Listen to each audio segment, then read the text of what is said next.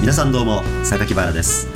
この番組は最新の事例やファクトデータ意外な事実などなど私の心にビビッときたものをご紹介してまいります。ぜひあなたのパワーアップとハッピーライフにお役立てください。それでは今日も行ってみましょう。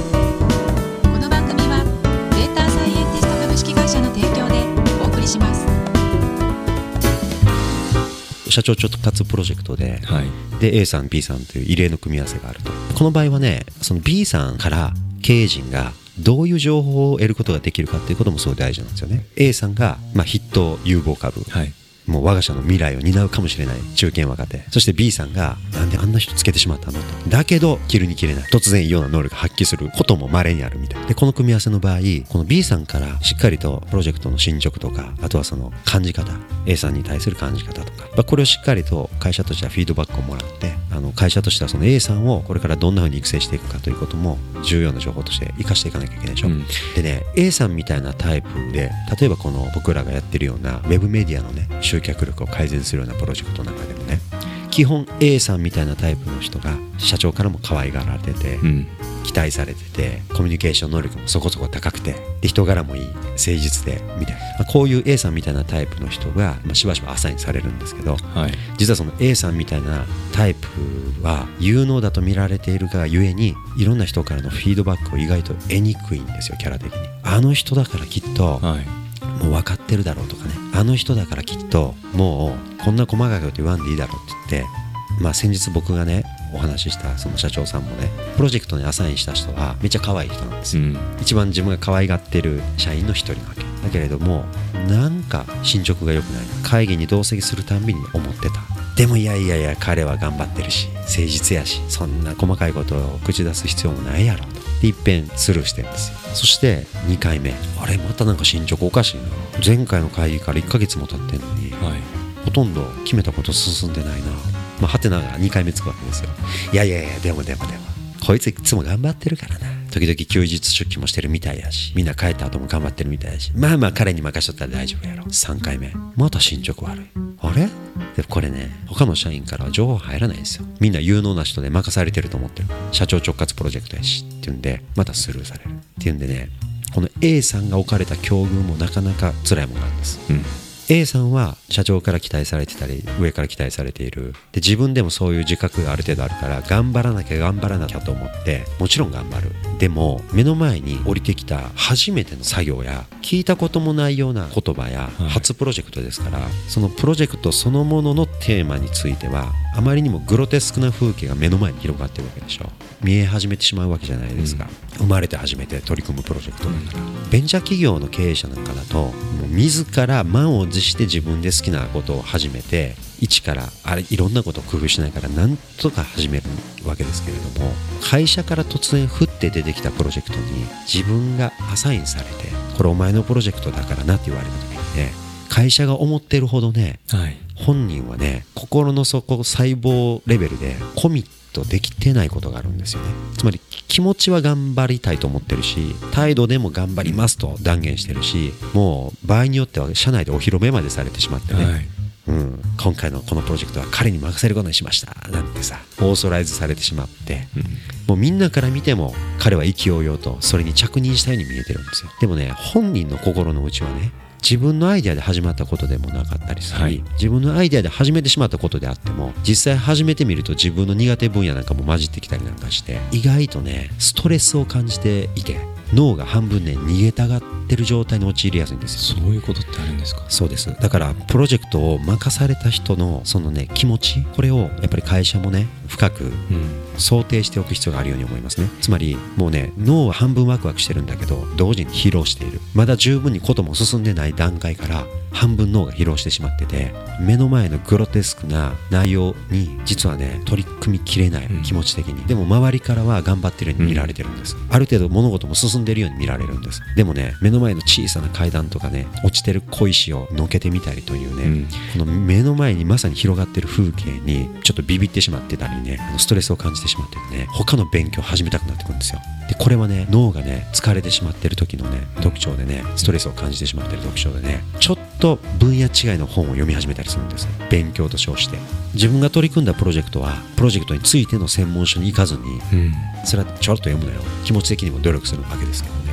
でもねその疲れた脳の半分でね疲労回復を求めてしまってねちょっと広い方に逃げるんですよ。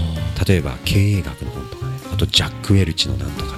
ちょっとねレイヤーで言ったらね3つも4つも上のレイヤーを勉強しに行っちゃうわけ。なんか役に立つと思ってるからねうん。理由は十分なんですよ。うん。僕も経験があるんですけどねこれ誰しも経験があると思うんだけれどもその一つの物事に完全にピンポイント合わせるのって意外と難しいじゃないですか。そのテーマを攻略するために学んどいた方がいいことがそのすぐ脇とか直結内容としていろいろある。でもね本来それに10時間割ければいいんだけれども、はい。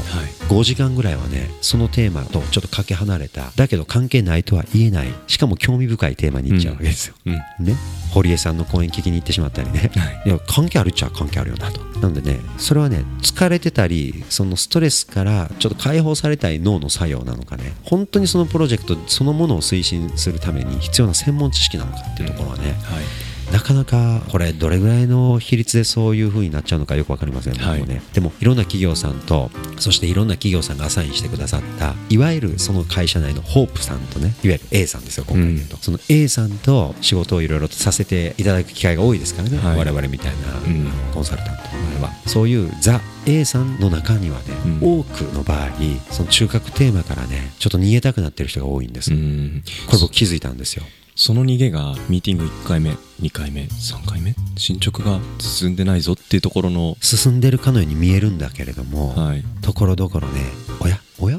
えこれもまだなの？えこれも？どんどん出てくるんですよ。これね僕の体感値ですと期待されてアサインされた A さんの半分以上でそれが起きます。体感値的にはですよ。でもそれ非常に重要なテーマじゃないですか。でもその人はすごく優秀に見えるんですよ、はい。当然会社も優秀やと思ってアサインしてますね新しい新規事業ですから。ね。ねでも本人は苦しんでるんですよ。で取り組んでる手を装ってる面もあるし、うん。なんかねテンションももちろん高いし。はい。でも地道なことがねおろそかになっちゃってね。何の本読んでるのかって聞いたらね経営学 MBA の人が読むような本とかねはい。ちょっとこう上の階層の方のうん。話に行っちゃってて、はい。いやいやと。その前に今目の前にあるねこの配線一つつなげないでね。何なのそれに、うん。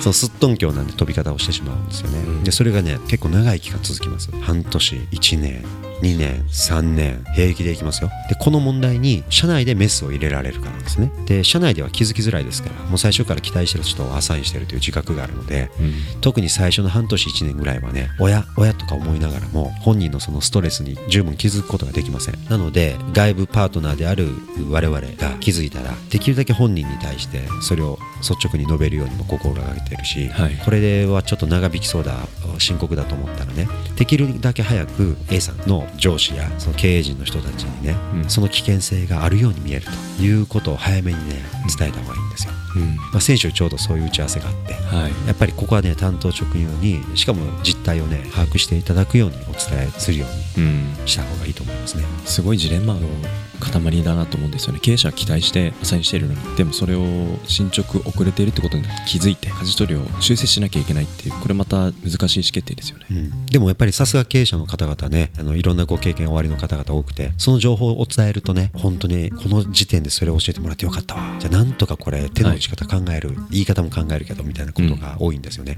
うん。まあ、それによって、えー手が打たれてで手が打たれるというのは具体的にはねその A さんが陥っている優秀に見えるんだけれども実際には手元から積んでいくものが積んでいかれていないという問題にはい。うん。本人も手を打てるようになるんですよね、今一度ちょっと向き合い方をもうちょっとうんピンポイントにはい。ピントを合わせるみたいなイメージ。ちょっとねぼやっと合わせてしまうんですね。はい。で取り組んでる姿勢だけ演じてしまうようになっちゃうから、うん。もっとねそのグロテスクな実務細かいところにやっぱり初めてのことだし、はい。会社としても初めてのプロジェクトだから、うん。人を増やしてでも専門家の目の数を増やしてでも、うん。本当はもう慎重に慎重に進めていかなきゃいけないでしょうしね、うん。想像以上に見落としもたくさん出るもんなんですよね。うん。だからそこで頑張るべきなんですよ、はい。あのそれは休憩するとか寝る前にね違う本読むのはそんなの個人の自由ですけれどもそっちの方に逆に逃げないようにうん。しなければいけないですね。まあちょっとそこのバランスというか線引きは難しいですよね。やっぱり目の前のことを優先順位高く取り組めてる状況でも脳をやっぱり休めるために僕なんかも漫画を読んだりとか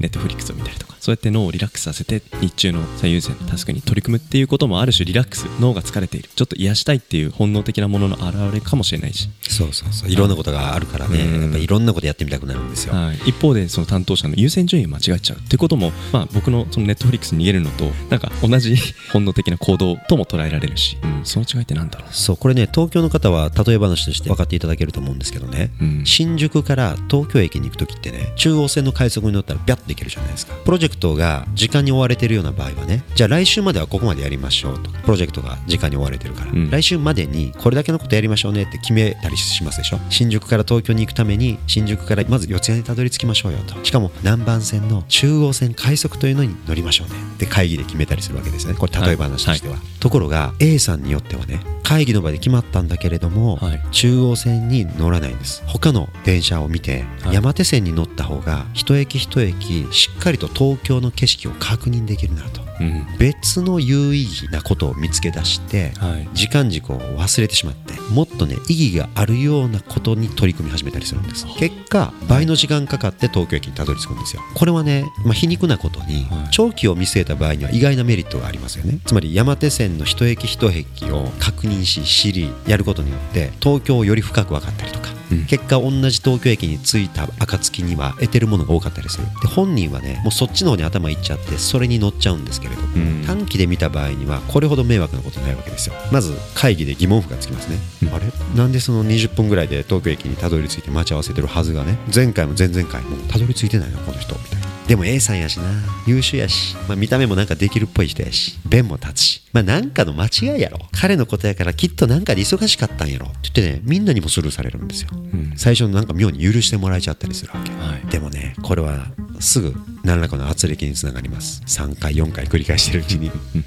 彼と会議で何か決めてもうんなかなかこれ難しいなというんでもうプロジェクト全体の趣旨変えるしかなくなってくるわけですよね、はい。なんでねこれは3年とか5年の長い経で見ればね、まあ、結果往来になることはあるんですが1ヶ月2ヶ月または半年で何かやらなきゃいけないプロジェクトの場合はね、うん。これはきついですよね、うん。で本人はいやもう自分は山手線でじっくりもっと本質的に行くタイプなんですと、うん。心の中で思いつつもでも中央線に乗るという意義も分かるしなっていうこのジレンマで実は悩んでたりする。うん。で体はね山手線に向いちゃうんですよ。意識だけは中央線に乗ってるんです。するとミーティングの時に話す時はあたかも中央線に乗ってるかのような話になるか乗ってる最中です。もうちょっと待っといてくださいみたいな。こと言っちゃうんでしょうね。でも体はもうすでに山手線に乗っちゃってるからうんそう簡単に時間内にたどり着かないわけですよ、なんか待ち合わせをしていて電車がちょっと遅れていてメッセージで今ちょっとどこどこにいますっていう時って結構あるじゃないですか。自分が今いるところよりも少し先の場所にいるかごとくメッセージをして相手に安心感を与えるってこともしかすると結構いろんな人こういうシーンあるかもしれないなと。思あそうですね、うはい。優秀だと一見思われるタイプの方々の中にはね、うん。やっぱり多くの場合はその弁も立つ方も多いし、はい。誠実な人柄そしてまあ可愛い人柄っていう場合もありますから、どうしてもねキャラ的には憎めなかったりするわけですよね、まあ、そういう人がアサインされる方多いです。だからこそ本人もそこそこちゃんと説明するとねなんか妙にみんなに理解してもらえちゃったりするもんだから、はい。その知りやすさに気づかないんですよね、うん。知りやすさを自覚しづらくなっちゃって。っていうんでちょっとね実は悪化しやすいわけですよ、この A さんっていうのはね素晴らしいからこそアサインされた A さんは、うん。実はその A さん特有の他の社員の方にはなかなか理解しがたい悩みとかジレンマがありましてね、うん。でやはり経営層の方ほどねこの A さんの置かれた境遇にね共感しやすい方々が多いと思う。多分若い時相当優秀な方々がはい。いろんな経緯で苦労されながら気づいて経営層になってらっしゃる方も多いと思うからうん。一番分かってあげられるのは経営層の方しかいないと思うんですよ、経営層の方が A さんにねうん。いやいや俺ね若い時お前と同じような境遇に立ったことあんねんけどあこうなってない脳がねそれストレス逃げしてるよ。いや僕の時はでもそうやったな。君の時はちょっと分からんけどとか言いつつさ、やっぱりねそういうの分かってあげられるのは経営層の方しかいないんじゃないかなと、その時にね A さんがどういうリアクションをするか気になりますよね。本当に自分の悩みを分かってくれる経営者なんだなのかいやい。やそうは言うもののそういう一面はやっぱり見せられない。やっぱりここは大丈夫だって。まあどっちのタイプもいるでしょうけどね。ね。ただ多くの方は心の底から、うん。あまさにその通りだと。まさに図星だと感じた時にはうん。まさに図星の時にしかしない表情しますからね、うん、それでその経営層の方々と分かり合えたり真に分かり合えたりもするでしょうしあ、そこからまた関係も変わっていったらいいんじゃないですかね、うん。いずれにしてもこの問題にしっかりと何らかのメスを入れるということは、はい。新規プロジェクトを成功させる上でうん。大きなキーになるんじゃないかなと思います、そうですね。今まあ経営者視点で A さんとどう対面するかという話ですけど A さんを取り巻く他のプロジェクトメンバーからは A さんに対してどう接するべきかっていう A さんを取り巻くチームとしてどういう進め方をしていくのかっていうことが結果 A さんをまっすぐ東京へ進めていくキーになってくることもあるかななんて今思いました